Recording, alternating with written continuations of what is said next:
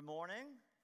I want to add my welcome to those of you who are new here today. My name is Alex. I'm one of the pastors here, and we're delighted if you're joining us here for the very first time. What we're all about is just all about connecting people to God, connecting people to each other, so together we can engage our world for good. We hope you experience a little bit of all those things, especially if you are new here today. Welcome, welcome, welcome. A couple quick tags before we jump in what we're talking about today. One, I've heard fantastic things about the women's retreat yesterday, so thanks so much to the whole crew that put that together. Blessings on the ladies who went, and I pray it's a blessing to you and to our whole community. Thanks for investing time and energy into that. And then secondly, if you're new, you might not know, we're one church in two locations, and we've been praying all fall. We have a location here in North Chatham and a location in Pittsburgh. We've been praying all fall about the possibility of doing another campus in Siler City. And so we're praying tonight, 7 o'clock, to just ask God, is he opening the door for us to go to Siler? If you love prayer, if you love the church, or if you have a heart for Chatham County and blessing all of Chatham County, 7 o'clock down in Chatham Mills in Pittsboro. Tonight is our third of four installments of praying. It stands alone. Just come and join us as we seek the Lord's face together. This is week 4 of our series called Age to Age. If you're just joining us, there's two problems we're solving throughout this whole course of the series. One is that most of us have this sort of buckshot, disheveled closet of understanding of the Old Testament, right? We've got there's David and Goliath and Noah and the Ark, but how it all fits together, we don't really know how it all fits together. So goal number one is to sort of replace and organize the chaos of the Old Testament closet so that we understand how the whole Old Testament fits together. And part of the whole goal of that is because every one of the New Testament writers loved the Old Testament. And they're talking about Jesus as the fulfillment of all these things that came before. So the only way we really understand what Jesus is up to is if we understand a little bit more of what the Old Testament is up to. And the promise is that God's fulfilling in and through the work of Jesus. The second goal of this whole series is this. We want to replace that picture many of us have of the angry Old Testament God, like angry, mean God in the Old Testament, with the God who is faithful age to age. Not that there aren't hard things in the Old Testament, but that what we see is the God who makes all these promises in the Old Testament is fulfilling them. And the one that Jesus shows us is the same God who is faithful age to age. Now, to help us with these goals, you've got these little bookmarks strewn all about. Again, this is week 4 of these. If you haven't gotten one of these yet, if you've picked one up every single week, there's always more. Take one. If you're online in the show more section, this is available. Just click in the link and you can download this as well. This is the whole Old Testament in one bookmark. Again, value here at Chatham Community Church. Just taking care of you. Here it is all at a glance. And what we're going to invite you to do is throughout the course of the series, we're going to fill in sort of these different eras when the scriptures are being written. What books are written about this era? When are they being written? And we're going to invite you to kind of fill those in if you would like across the top as we go through. There's pens and pencils and seat pockets in front of you. Week 1, we looked at the call of Abram on page 12 of the Bible where God makes a promise. Through you, all peoples are going to be blessed. And that happens in the book of Genesis. And then we fast forwarded to the giving of the 10 Commandments, which only comes after the people are rescued out of slavery in Egypt, because in the scriptures, salvation, rescue always comes first. The law, the commands come second. And during the 40 years in the wilderness, Moses is traditionally understood, along with his kind of compatriots, the people he's supervising, are writing the first 5 books of the Bible: Genesis, Exodus, Leviticus, Numbers, and Deuteronomy. The first time anyone is writing down who this God is that Israel's been serving for hundreds of years, that just set them free from slavery and captivity. And then fast forward to settling in the land. You got Joshua, Judges, and Ruth are telling the story of what life is like for the Israelites as they're settling into the land. And then last week we looked at this period of the united monarchy. This is the heyday, the high point of ancient Israel under King David and King Solomon, and we're getting some space management issues with how things fit across the top here, so I had to clear this out, but you've got 1st and 2nd Samuel, 1st, 2nd Kings, 1st and 2nd Chronicles, Psalms written by David, also collected by David, and then Proverbs written mostly by Solomon, Ecclesiastes, Song of Solomon, also understood to have been written by Solomon as well. So now we're moving to the point in the Old Testament, which is the most important turning point in kind of this time, and it's also the most confusing. Because Israel has a civil war. That's the passage we just read today. And the northern kingdom gets split off, and they are called Israel for the whole rest of the Old Testament. So anytime for the second half of the Old Testament, you hear the word Israel, it's not referring to the whole country. It's only referring to the northern kingdom. And the northern kingdom is not where Jerusalem is. It's not where the temple is. The southern kingdom is called Judah. That's where Jerusalem is. That's where the temple is. And that's the southern kingdom stays faithful longer. Now, both struggle a lot. Both kingdoms struggle a lot with worshiping false gods. The two things that they struggle with are idolatry and injustice. And so you've got all these prophets that arise during this period of time. And so almost all the prophetic books are written during this period of time. First and Second Kings, Second Chronicles, and then all these prophets, Isaiah, Jeremiah, Lamentations, Ezekiel, Isaiah, Joel, Amos, Micah, Habakkuk, Zephaniah, are all sent to both either northern kingdom Israel or southern kingdom Judah to help them, to kind of correct them, and to call them back to worshiping the God that of their ancestors and the God who loves them, the God of Abram who made these promises. And these prophets, if you read them, they're kind of harsh. They're very corrective and they're very strong. But woven throughout the prophets are these promises and the hopes that one day there will come someone who will restore all things. One day there will come someone who will fulfill the promise to Abram and to King David, who will make all things right and new. But in the meantime, they're trying to figure out how do we manage and how do we come back to the God of Israel, the God who rescued us from Egypt and who established the covenant. And today we're going to look at how the split happened and why the split happened, because it's so formative for the whole rest of the Old Testament. And part of what we're going to get at today is this. What we're going to look at today is we're going to get a roadmap for how not to make your next big decision. How not to make your next big decision. Because when you're making a big decision, there's often a whole swirl of emotions. Sometimes fear, sometimes anxiety, sometimes ambition, sometimes vanity. And my guess is this, if you look back over your life at some big decisions you have made, when you've let fear, anxiety, vanity, or pride drive the bus, it almost always leads to the land of regret, doesn't it? And today we're going to see how a couple guys at some key moments, at key points in their professional career, in the life of Israel, how they make the decisions poorly. And today we're going to talk a little bit about what are some better ways we want to make key decisions at key points in our lives. So setting the stage, you have King Solomon, who was a great king who established the temple, built the temple. We looked at him last week, big celebration. Toward the second half of his life, he marries a lot of foreign wives who bring their gods with them. And so for the last half of Solomon's life, he's building all these temples and shrines to all these other gods. Now, this isn't just an issue of let's all be tolerant of other gods. Some of these gods demanded child sacrifice. So we're talking babies being burned to death on the altar of gods that aren't actual gods. And so the Lord is not happy with Solomon that he's doing this. And so in the chapter, just before the one that Colleen just read, by the way, we pay her by the word, so it's an expensive week for us here at Chatham Community Church. In the chapter before the one we just read today, God appears to Solomon, who's not happy with the fact that he's worshiping all these other gods and setting these shrines and temples. And here's what God says in 1 Kings 11, the chapter just before all this. The Lord became angry with Solomon because his heart had turned away from the Lord, the God of Israel, who had appeared to him twice. So the Lord said to Solomon, "Since this is your attitude, and you've not kept my covenant and my decrees, which I commanded you, I will most certainly tear the kingdom away from you and give it to one of your subordinates." And then God goes on to say, "But I'm not going to do it to you because I loved your father David so much. I'm going to take it away from your son."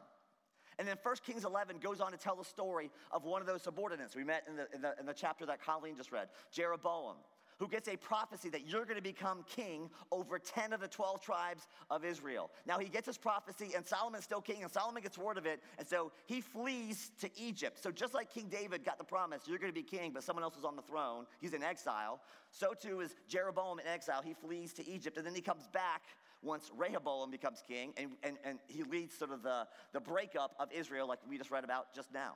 And in this, we get to one of the most important questions in the Old Testament. And in this, we get to one of the most important questions for many of us in the Scriptures, and that is this. How is this not just the angry Old Testament God all over again? How is God not just angry? Like, he's taking away the kingdom from the son because of the father and what the father did. How is this the picture of the faithful God? And for some of us, it's not just a theory question. For some of us, it's a personal question. And the question is this: could I mess up so bad that God would punish me irrevocably for something I've done, right? Could I mess up so bad, do something so wrong, that God could punish me or my family for something I did? This is the question that hangs over the whole Old Testament, and as God disciplines the people of Israel. And I want to hit a few core principles behind God's discipline of his people in the Old Testament, because it's such an important kind of concept, an important theory. Four factors that shape God's Old Testament discipline. Number one is this. We always got to remember, one, the whole point of God's work in the Bible is to fulfill that covenant he made on page 12, that through this one family, all the nations are going to be blessed. That's the promise God made to Abram. Now it's a nation of Israel, right? So God made a covenant through this family. All the people on earth are going to be blessed. That's the whole driving, plot line for the whole scripture. Two, the people of God in that family are not always eager to being God's blessing delivery device. Sometimes they don't want the job. Sometimes the people of Israel say, we don't want to be the conduit of God's blessing into this world. We'd rather chase after other gods, just like Solomon did. We'd rather do other things. So the people are not always eager to be faithful to the job that God has called them to. I'm going to bless you, and through you, I'm going to bless all the nations. So throughout the Old Testament, here's what we see. We saw this last week. Regularly, we see God accommodating missteps. Regularly, we see God accommodating or correcting missteps. Often he says, I can work with that, right? The people ask for a king. God says, I don't want you to have a king. A king's going to be bad news for y'all. That's going to be bad. But I tell you what, if the king is faithful to me, I am willing to work with that. Here's the good news. God knows people are messy. Not you, of course. Other people. And groups of people are even messier. Again, not Chatham Community Church people, but lots of people out there. When they gather in groups, they're super messy. And God's like, listen, in the mess, I'm willing to redeem it. I'm willing to work with it. I don't want you to have a king, but if the king's devoted to me, I will bless them. And we see that even throughout, after the split. God says, hey, if the king's devoted to me, I will bless them, and I will bless the people through them. God is so willing and gracious to meet people even in the midst of some of their missteps and even some of the rebellion. He's going to correct them and push back over and over and over again, but he's willing and over and over again to say, I can work with that, I can work with that, I can work with that until the blessing of the nations is no longer possible because they've moved too far away from the source of the blessing for that to happen. God says, I want to bless the nations. I want to bless it through human beings. And if you're moving away from the source of the blessing, you can no longer be the blessing to the nations I made you to be. Here's the deal. God's plan A is to redeem the world through people who are following him. There is no plan B. There's only a handful of exceptions to this. Throughout the whole Bible, over and over and over again, God calls messy, imperfect people, Moses, Abram, David, people like you and me, to be his instruments of grace. And there was almost, with very rare exception, no plan B. So the only way that redemption and salvation comes is through people. That's God's plan A. In fact, God is so devoted to that plan that eventually he himself is going to put on flesh, become a human, to redeem all peoples, to set the world to right. The perfect image bearer, true Israel, who's going to do and be what Israel was supposed to have been all along. That's how committed God is to sort of saving the world through his people. He's going to become that perfect person himself. In the meantime, Israel's got a job to do. And when Israel strays from the source of blessing and they can no longer be that conduit of blessing, God corrects them and reshapes them over and over and over again. He's going to discipline his people. And the way that the author of 1 Kings wants us to read this story, he very much wants us to see how not ready to be an instrument of blessing Rehoboam is, the son of Solomon, who's supposed to be the king through whom God moves and stirs. So here's how the story works, right? Rehoboam goes to Shechem for his coronation ceremony after his dad Solomon passes away. It's a very wise political move. Shechem is a little further north from Jerusalem. Jerusalem's way in the south. Shechem's further up north. He wants to consolidate power and keep all the northern tribes on his side. So he goes up there, and the people come to him and say, look, your dad worked us hard, heavy yoke. Take that yoke off of us, and we'll serve you. Solomon loved building projects. He built the temple. We looked at that last week. It took 7 years, slave labor, to do that. He built his own temple, his own palace, 14 years to build his own palace, which tells you a little bit something about 7 years for God, 14 years for Solomon. It tells you a little bit about how Solomon kind of got a little bit self-absorbed and all that, right?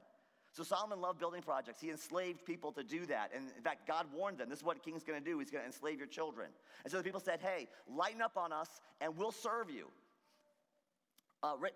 Rehoboam says, hey, go away for 3 days and come back. And then Rehoboam goes and consults his dad's advisors. Solomon was one of the wisest men on earth. He had really wise advisors. And the advisors, the elders say to him, give them a favorable answer and they will serve you all their days. This is the best way for you to build favor with these people. And Rehoboam hears this wise advice and he says, nah, next. And so what Rehoboam does is he goes to his drinking buddies. The kids he grew up with, the guys he grew up, hey, drinking buddies, what do you think I should do? And the drinking buddies say to him exactly what he wants them to say. Make their lives harder. You're king now, flex. Don't let them push you around. His ambition, his pride, his arrogance, he dismisses the wise advice of his dad's advisors. He listens to his drinking buddies. He loses 10 of the 12 tribes of Israel, and the whole thing is a hot mess, as we like to say in the South. This is the first big decision that he has to make in his life, in his reign. And Rehoboam, notice, doesn't pray at all. He doesn't look to God at all, doesn't ask God at all for any help. He doesn't look for wisdom or advice from anyone. He listens to the wrong people. He doesn't study the scriptures. There's nothing about this that's Godward. In fact, throughout this whole story, nobody prays. Not Jeroboam, not Rehoboam. Neither one of them looked to God for answers. And the result is this sort of unfolding hot mess that turns into, as David Patterson of the Connect Devotional this week, he described it as the Hot Mess Express, which I think is a very, very appropriate picture of what's happening here. The only place where God speaks into the story is the only place of wisdom. When God says, back off of the civil war, don't go battle. And so they do. That's the only place where shalom hits, peace hits. Everything else is just a hot mess. But Rehoboam had wise advisors. He had wisdom given to him. He just refused to listen to it. And so today, as we talk about how do you make good decisions when you're in the swirl of big, big emotions, here's the deal. Who or what are you speaking to or listening to, looking to for wisdom and guidance? It's a question you got to ask. Who or what are you listening to, looking to for wisdom and for guidance? Because Rehoboam had good wisdom. He's refused to listen to it. One of our core values here at Chatham Community Church is we want to be relationally connected. That is, we want every single one of you to have your people here in Christian community. At least one person, two people, that will pray for you, encourage you, and here's the deal. They have permission to tell you when you're being stupid because it happens from time to time, right? Who can tell you, hey, you're off track here.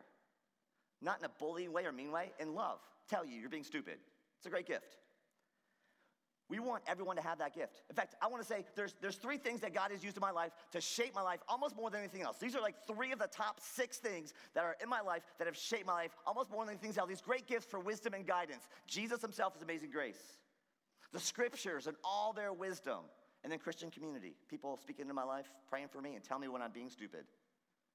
How many of you would say that Jesus is amazing grace, the scriptures, and Christian community? These are three of your top seven, like in your life, that have changed your life forever and ever. Like these are like the things. Anyone, folks? That like this is your life? Yeah, your story. Listen, if you don't have one of these three things, you're missing. You're missing life.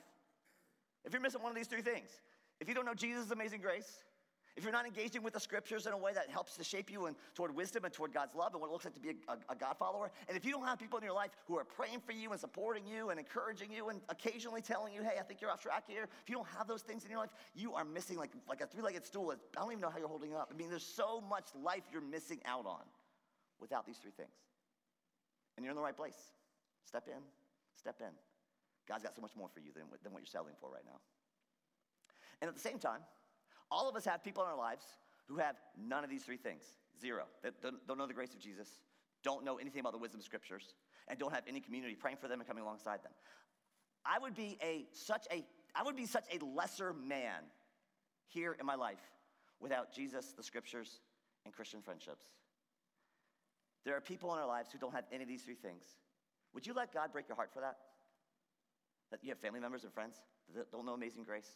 Don't know the wisdom and the gift of scriptures, don't have people in their lives that they could be honest with, be praying for them and caring for them, coming alongside them. Would you let God break your heart for that? And then would you be bold as we head into the holiday season, the Christmas season, people are more spiritually open than any other time of the year. Would you be bold in praying and bold in inviting people who don't know amazing grace, who don't have the scriptures, and don't have community that can pray for them and come alongside them to come and see what God's doing here at Chatham Community Church? Would you be bold in praying for those people? Would you let God break your heart for those people?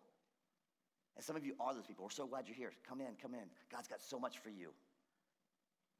Rehoboam doesn't seek God, doesn't pray, doesn't seek the scriptures. He listens to the wrong people. As a result, he loses the kingdom over it. Who are you looking to for wisdom and guidance? Where are you looking to for wisdom and guidance when you have to make a big, important decision?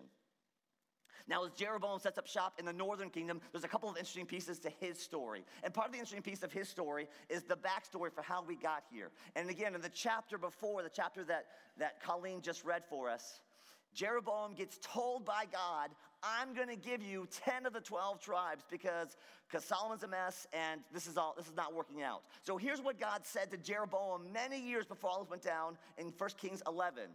I will take you and you will rule over all that your heart desires and you'll be king over Israel. If you do whatever I command you and walk in obedience to me and do what is right in my eyes by obeying my decrees and commands, as David my servant did, I'll be with you. I will build you a dynasty, get this, as enduring as the one I built for David, and I will give Israel to you. So God gives Jeroboam this incredible promise before he goes to Egypt. You just obey me. I'll give you all this kingdom, and I'll be as faithful to you as I've been to King David. This is many years before all this happens. So he flees to Egypt, and he has lots of years to think about it. And then he comes out of exile, comes back to Israel. He goes from exile to king over 10 of the 12 tribes like that. It happens almost overnight. Only Judah and the tribe of Benjamin are still loyal to Rehoboam in the south. Now, Jeroboam has a chance to set the kingdom up on the right foot.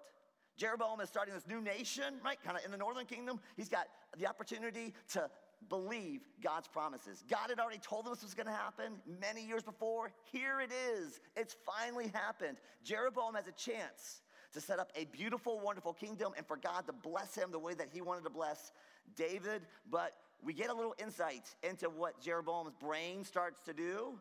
And here at one of the most critical points in Israel's history, of ancient history, Jeroboam surrenders to a very familiar foe, not a friend, and that foe is fear. Here's what Jeroboam thinks. Verse 26, Jeroboam thought to himself, self? The kingdom will now likely revert to the house of David.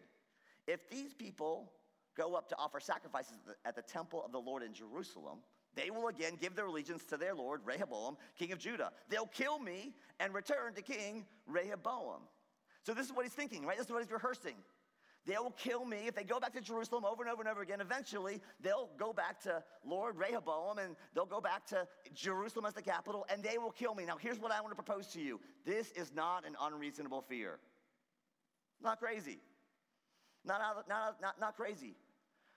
But what he does, we'll talk about in a little bit, it's so heartbreaking, but I want to name something, a dynamic right here because it's so important. Jeroboam responds to a perfectly reasonable fear with completely faithless action.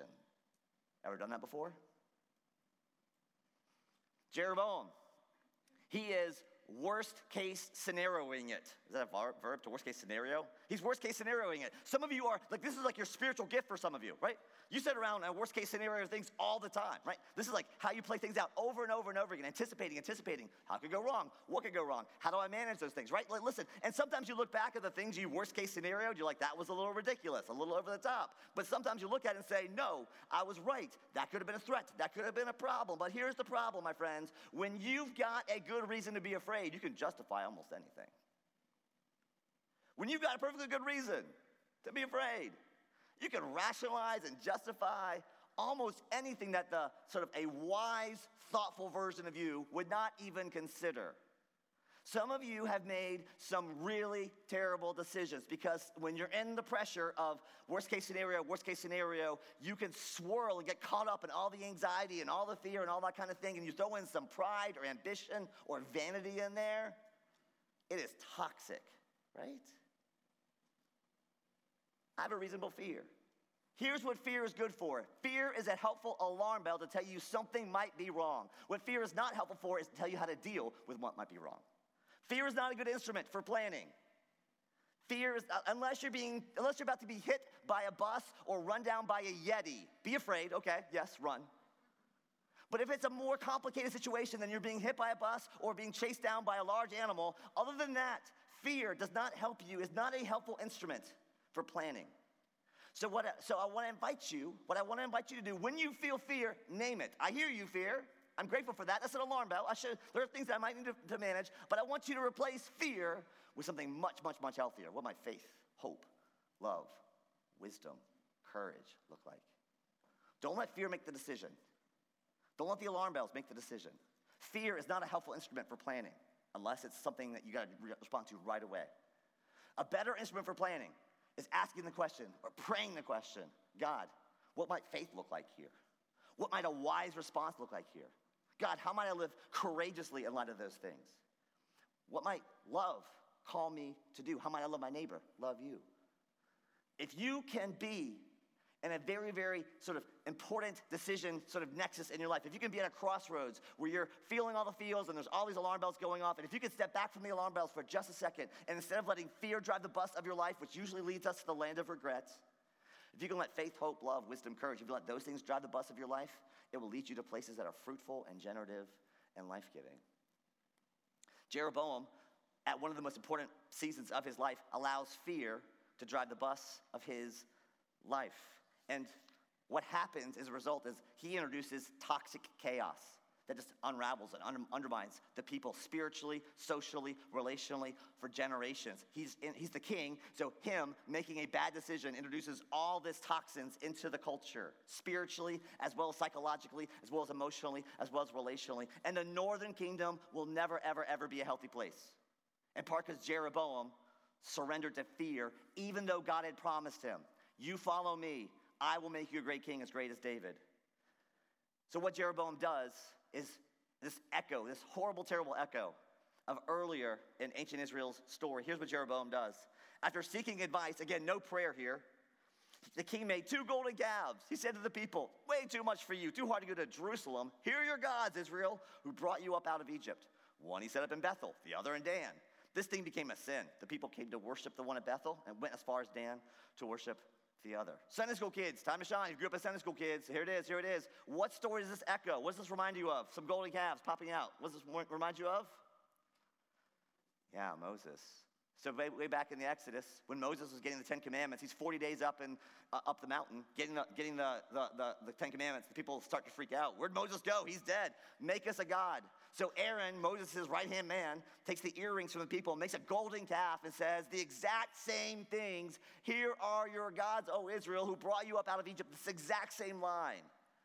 In the Exodus, God is angry, it gets really ugly. Here, if the people and the generations after Jeroboam, they read this quote and the hair on the back of their neck is standing up because this was a terrible mistake hundreds of years ago, and it's a terrible mistake again right here, right now. The people are falling back into the same terrible, horrible mistake hundreds of years later. We're talking about this in my small group this past week. We're talking about repeating the same bad mistake, right? And it's horrible when you see it in the Bible and see it here because this is a hot mess express. It just gets worse and worse and worse. And the people of the northern kingdom are going to fall into these gods for generations. It's a bad enough thing when it's in the Bible, but here's the truth of the matter is, this is not just a biblical pattern you see. This is a problem you see right here, right now, right? People repeating the same mistakes over and over and over again. It's not just a problem Israel had, is it? We were talking about this in my small group, and we came up with a couple of descriptions to talk about sort of this vortex, right, of this vicious cycle. And we came up with a couple of descriptions. The descriptions we came up with was the vicious cycle of self-destructive behavior. Familiar, comfortable, and terrible for you. Familiar, comfortable, terrible for you. When I'm meeting with a couple who's in a hard spot in their marriage, they're often having the same bad conversation over and over and over again. To swap out the subject, but it's the same bad conversation over and over and over again. It's familiar, it's comfortable, it's bad for you. They're having unhealthy conflict. It's like a dance, it's repeat and fall back into over and over again. This happens from generation to generation. How did your parents handle money? What was your parents' relationship like with food?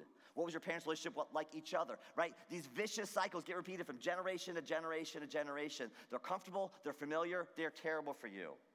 Of course, an addict, right, is the most obvious example. Familiar, comfortable, terrible for you. And so, my friends, this is a temptation that almost all of us have.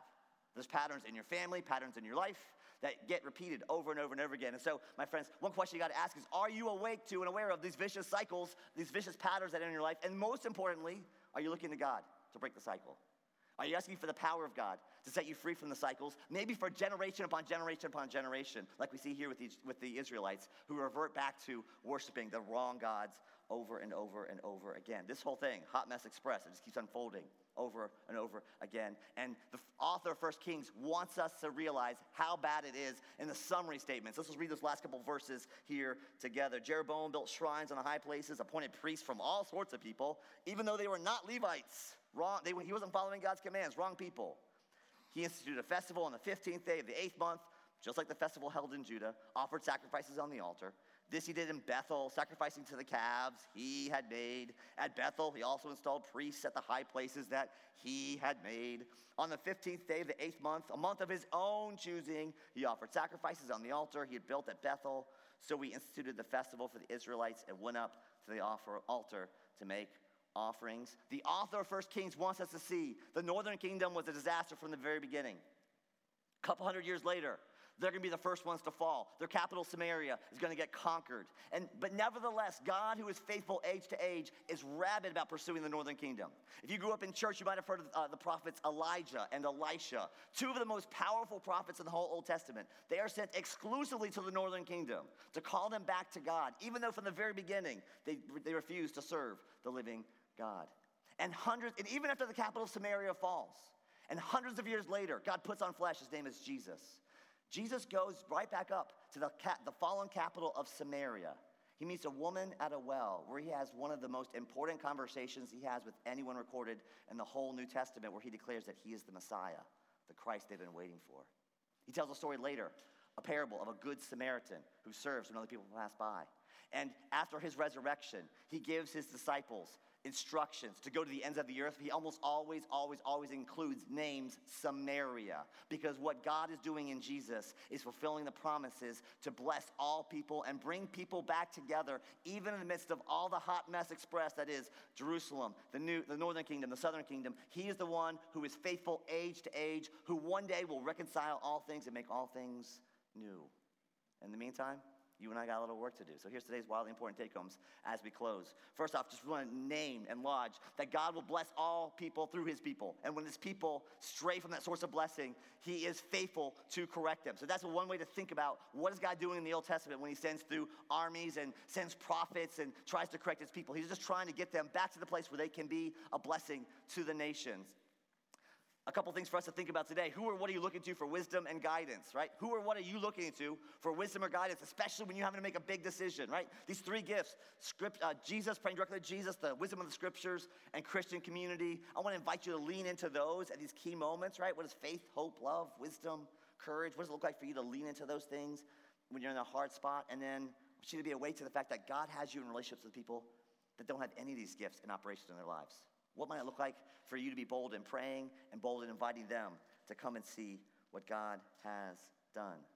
Next, hey, just be awake when you're kind of paralyzed with fear, or there's a lot of fear in the system or in your heart and your mind. I want to invite you to replace fear with what would faith, hope, love, wisdom, courage look like in this moment. What does it look like to make decisions out of faith, hope, love, wisdom, courage? Fear is a great alarm bell. It's a terrible instrument for making decisions. What would it look like for you to be a person who allows sort of something else to drive the bus rather than your fear to drive the bus when you're in the midst of a major, major life decision? And then finally, what are your vicious cycle patterns? Can you name those things personally as well as in your family? Can you identify what those things might be? What would it look like for you to actually break those vicious cycles and not fall into them? Because the God who is faithful age to age longs to break vicious cycles. And sometimes you need prayer. Sometimes you need intercessors. Sometimes you need other people to come alongside you. But the God who is faithful age to age has the power to break us out of the vicious cycles that our families have been stuck in, for some of us for generations. And the invitation to all of us is to bring our lives and our hearts and even those vicious cycles and put them all in the hands of Jesus, who has come to demonstrate God's faithfulness, to fulfill all the promises, and to make broken people whole again. This God is faithful age to age. Let's pray.